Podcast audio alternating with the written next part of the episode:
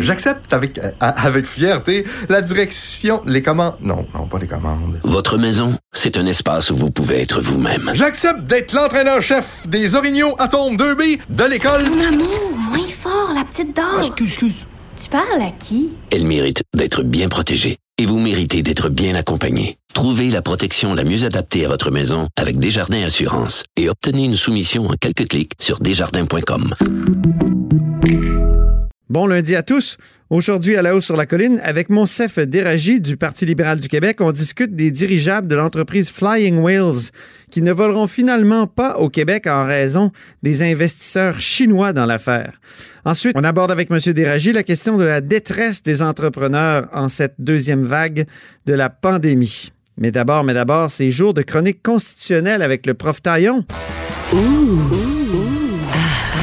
On s'érotise une question constitutionnelle à la fois. La traduction constitutionnelle. La question constitutionnelle. Bonjour Patrick Taillon, Bonjour Antoine. en studio. Espérons que c'est pas la dernière fois Non. avant longtemps. Ma dernière visite ici, c'était la journée où on fermait la Chambre des communes à Ottawa. Oh, donc euh, bon, on va être en zone rouge euh, à partir de ce soir là, c'est euh, c'est clair. On verra si on peut recevoir des gens en studio, mais en tout cas, déjà, on est très prudent. Euh, donc, Patrick Taillon, notre chroniqueur constitutionnel et accessoirement professeur de droit à l'Université Laval. Zone rouge, comme je l'ai dit. Donc, est-ce que ça signifie que ça va être comme la crise d'octobre, que les policiers vont pouvoir entrer chez nous puis vérifier si on a trop de monde dans la maison? Ben, Il y a des signaux qui laissent croire euh, qu'on évalue très sérieusement la chose hein, au gouvernement du Québec. Et euh, c'est ce que cette crise nous apprend, c'est que en matière de droits et libertés, il n'y a pas de garantie stable, fixe. Tout est une histoire de contexte. Et, et ce qu'on croyait impossible il y a un an, ben, se produit, s'est produit, puis il y a peut-être encore d'autres limitations des droits et libertés qui vont euh, se produire à nouveau. Et là-dessus, je pense qu'il faut éviter les positions tranchées du type euh, c'est possible, c'est pas possible. Parce qu'en matière de droits et libertés, c'est toujours la même chose. C'est ça dépend du pourquoi, puis ça dépend du comment. Et, et si le gouvernement veut s'avancer là-dedans, ou si des gens ensuite veulent contester une telle mesure, ben, le diable est vraiment dans les détails. Commençons peut-être par le pourquoi. Mais est-ce qu'il n'y a pas une inviolabilité du, du domicile? Ça, c'est clair. Tous les droits, euh, ici, les droits fondamentaux qui sont en cause, là, ils sont évidents, ils sautent aux yeux. Même à l'époque de la crise d'octobre, hein, c'est pas parce qu'il n'y avait pas la charte québécoise, il n'y avait pas la charte canadienne, qu'il n'y avait pas dans les fondements du droit constitutionnel, notamment la Il y, a- déclaration il y des avait droits déjà, de- déjà une déclaration des des, droits droits, de qui datait de quoi? 60 quelques... ouais. adopté par le gouvernement Ouais. Euh, et donc, euh, en, en 70 comme aujourd'hui, cette idée que le, le- le domicile est en principe inviolable, ça existe, ça existait, puis ça, ça va exister dans la crise de la COVID. Mais comme tous les droits, ils sont pas absolus, peuvent être limités, puis ça dépend du pourquoi et du comment. Et sur le pourquoi, je pense qu'on n'en est plus à la même étape qu'au mois de mars-avril dernier. C'est-à-dire que la COVID a eu le dos large, c'était correct, on connaissait pas trop cette maladie, mais là maintenant, le pourquoi, ça, va être, ça doit être plus précis que juste pour sauver des vies. Donc si le gouvernement veut aller dans cette direction, ça leur prend, à mon avis, une preuve solide que le problème, c'est dans les résidences Ouais. de, de la documentation, de la santé publique, peut-être pas une certitude scientifique, là, mais des indicateurs précis qui montrent qu'il y a une réelle propagation dans les parties, les soupers privés. S'ils ont cette preuve-là, je pense qu'ils ils peuvent cocher oui à la colonne du pourquoi. Parce que ça sera pas euh, à- entrer dans les maisons pour arrêter les gens puis les amener au bang, là. Ça- Ça, c'est le comment. Et, ça, et le comment, euh, le souvenir d'octobre 70 euh, il est assez traumatisant. Il faut pas il, y a que... une, il y a une coïncidence de, de l'histoire quand même. hein? C'est incroyable. c'est fou. Euh, et, et, et il faut pas que le gouvernement crée les conditions des abus. Il faut qu'il en. C'est pas parce qu'il dit à partir de maintenant, je, je donne un petit peu plus de pouvoir à mes policiers que je leur impose, je leur donne un chèque en blanc puis je leur impose aucune limite. Comme en 70. Exactement. Donc, plus il y aura de critères pour encadrer l'action de la police dans un éventuel décret, plus il y aura des chances de passer les, les tests des tribunaux. C'est quoi des critères? Est-ce qu'on dit aux policiers, euh, dès que vous avez un doute, vous pouvez entrer chez le monde? Ou dès que vous avez un sérieux doute, une impression manifeste, des convictions profondes soutenues par des indices, on peut graduer la chose. On peut exiger qu'il y ait du bruit, on peut exiger qu'on observe le nombre de voitures à, proximi- à proximité, peut-être des dénonciations, mais pas que ça. Euh, bref, euh, des présences de, fumeurs au balcon qui montrent que, bon, il y, a- un party parce que il y a des gens qui viennent faire faire de la boucane à tour à tour. Donc, il faut encadrer le travail policier, puis il faut aussi que ça soit proportionné. Je peux pas imaginer une mesure comme celle-là dans une zone verte ou jaune. Ouais. Il faut qu'il y ait vraiment un contexte qui le, le justifie. Il faut aussi être capable de prouver que c'est comme un jeu de balance des inconvénients. Donc, la balance des inconvénients qui consiste à dire c'est quoi la restriction pour les individus versus l'avantage pour la société est facile à faire. Euh, tu sais, c'est pas comme si on dit aux gens, la police va venir vous donner une contravention, le dommage que les gens subissent est très, très limité. C'est rien à voir avec on ferme votre commerce, on vous empêche de gagner votre vie. À, l'opposé, l'avantage pour la société est très grand. Mais il y a une autre balance des inconvénients qu'il faut pas sous-estimer. C'est la balance entre si c'est pas cette solution-là, c'est quoi l'autre solution? C'est ça. Si c'est pas ça, c'est quoi l'autre l'autre chose qu'on fait? Est-ce que cette autre chose, elle, elle a été vraiment essayée? Est-ce qu'elle fonctionne? Alors, il y a quand même quelques entre rien faire et faire la, la totale euh, contravention à domicile où on rentre pour vérifier combien il y a de monde. On défonce la porte. On peut peut-être faire plus de patrouilles. Ouais. Euh, on peut peut-être vérifier si on a les ressources pour soutenir une démarche de télémandat. Et si on n'a pas assez de juges pour euh, exiger un télémandat, ben Attention, c'est quoi un télémandat? Très bonne question. Ouais. Grosso modo, euh, quand on n'a pas le consentement de quelqu'un pour entrer dans son domicile, on va chercher la- le consentement auprès d'un tiers qui le juge. Et quand euh, les circonstances s'y prêtent, ben, au lieu d'aller devant un juge avec une audition, on le fait par une procédure simplifiée de télémandat, donc à distance. euh, Un petit texto. Exact, Un quasiment. petit texto au juge, puis le juge dit Ouais, correct, vas-y. Donc, si le télémandat est trop compliqué dans les circonstances, ben, on peut peut-être inventer un télémandat administratif. Ouais. Au, au moins qu'il y ait un tiers qui, qui autorise le comportement policier. Si, si c'est pas un juge, ça peut être quelqu'un dans l'administration, à la santé publique, à la police elle-même. Donc, plus il y aura d'encadrement, plus il y aura de critères, plus ce sera facile à défendre. Et il faut pas oublier, il y a quand même des obstacles sur la route. C'est que, est-ce que le gouvernement a tout fait avant d'en arriver là? Par exemple, je, je sais que tu as écrit sur le sujet un excellent papier qui montre que ça marche pas, c'est pas une solution magique, mais exemple, est-ce que le traçage, ça serait une application de traçage, ça serait pas une solution moins pire que, Ah que oui. de envoyer la police chez le monde? Ça, c'est le genre de question qu'un juge va se poser. Il va demander au gouvernement, avez-vous fait vos devoirs? Et ultimement, comme la connaissance scientifique est très limitée là-dessus, on va peut-être se tourner aussi vers ce qui se fait ailleurs. Et là, le fait que, à ma connaissance, il n'y a pas de gouvernement dans le reste du Canada ou en Europe qui a dit go la police vous rentrez chez le monde et vous comptez combien il y a de monde dans la dans le souper euh, en question. Il n'y a pas Euh, de précédent encore, non? Non, moi j'ai vu Même des- en Espagne où Moi, j'ai vu des confinements. très durs. j'ai vu des confinements plus durs en Europe, notamment en Espagne, mais ce qui était dur, c'était dans l'espace public. C'est ça. On disait aux enfants, vous faites pas vos courses, vous n'avez pas à faire de courses essentielles, donc vous sortez plus dehors. Mais on n'a jamais été vérifié si dans les appartements.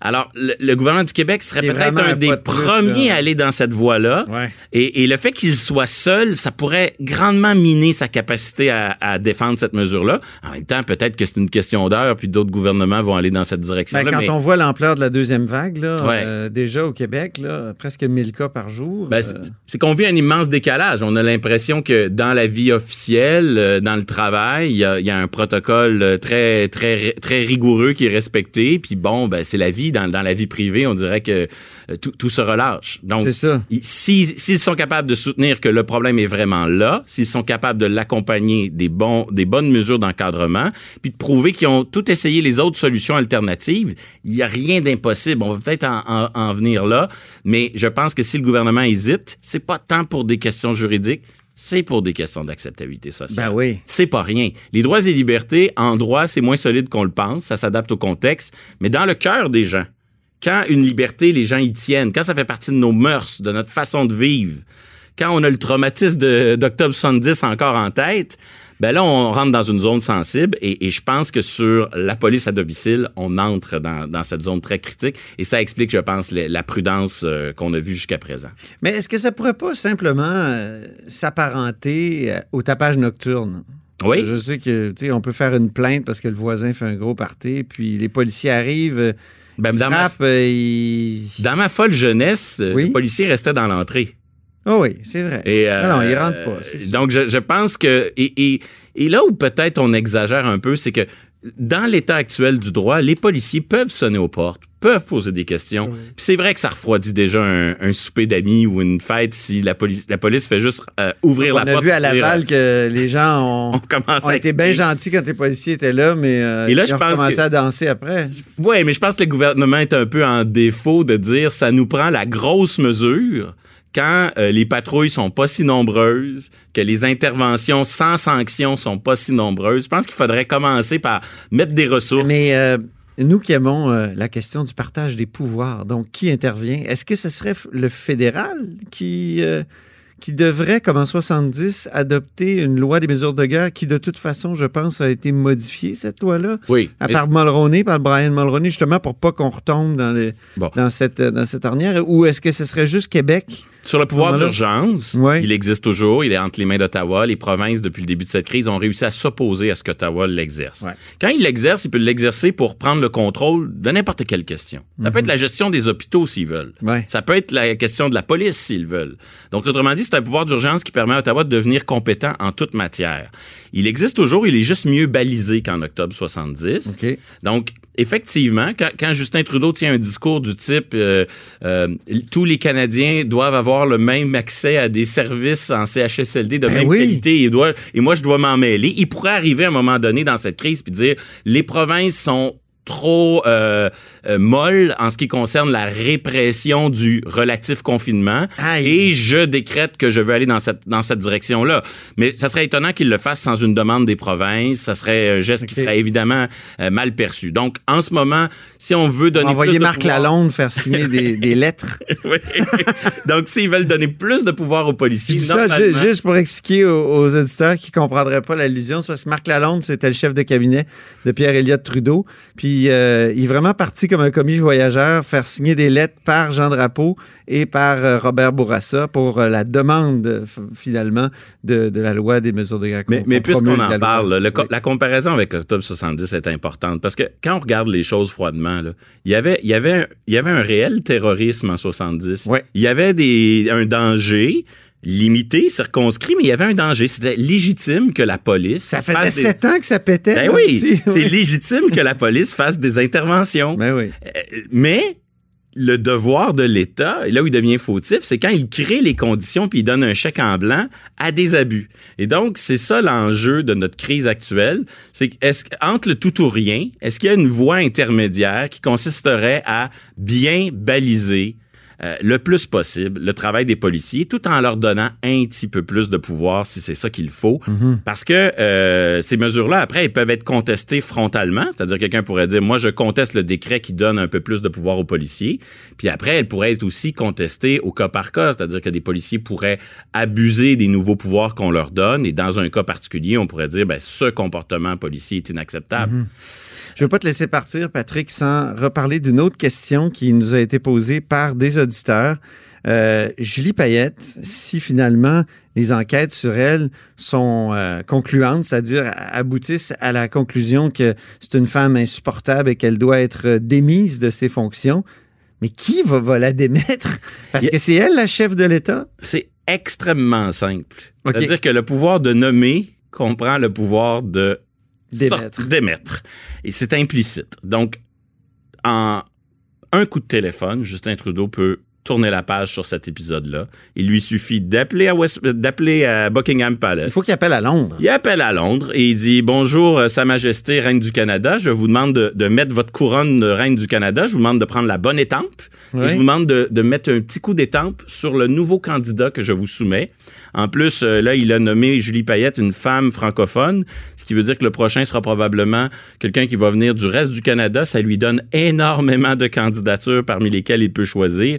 Donc, quand on veut, on peut, et Justin Trudeau pourrait, en un seul geste, régler. Il- la, la gouverneure générale est nommée au bon plaisir. Il n'y a, il y a pas de procédure particulière. On n'a pas à même, faire ça un se passe procès. par le truchement de Londres. Il faut Oui. qu'il y ait un téléphone. faut qu'il y ait un téléphone, évidemment. Puis c'est, On croyait qu'il y avait eu rapatriement de cette constitution. Et Ben, non, il en- reste un petit rameau. Et oui, et en théorie, c'est on nous dit que c'est pas la reine du Royaume-Uni qui nomme euh, le GG, mais bien la reine du Canada, Ouais. comme si, euh, comme si parfois euh, tu, je suis professeur, parfois parfois je suis chroniqueur Ah. et ainsi de suite. C'est deux emplois différents ou bon, c'est la même chose pour beaucoup de monde. Donc avant, c'était la même couronne qui comportait tout le territoire canadien. Maintenant, c'est deux couronnes différentes. Je suis pas sûr que ça fait une grande différence, mais sur le plan des perceptions du moins. Mais si Justin Trudeau veut tourner la page sur J. Payette, il y a rien de plus simple. C'est caché derrière le, il y a- il y a pas de complications procédurales. Merci beaucoup, Patrick Taillon, notre chroniqueur constitutionnel et accessoirement professeur de droit à l'Université Laval. Vous êtes à l'écoute de là-haut sur la colline.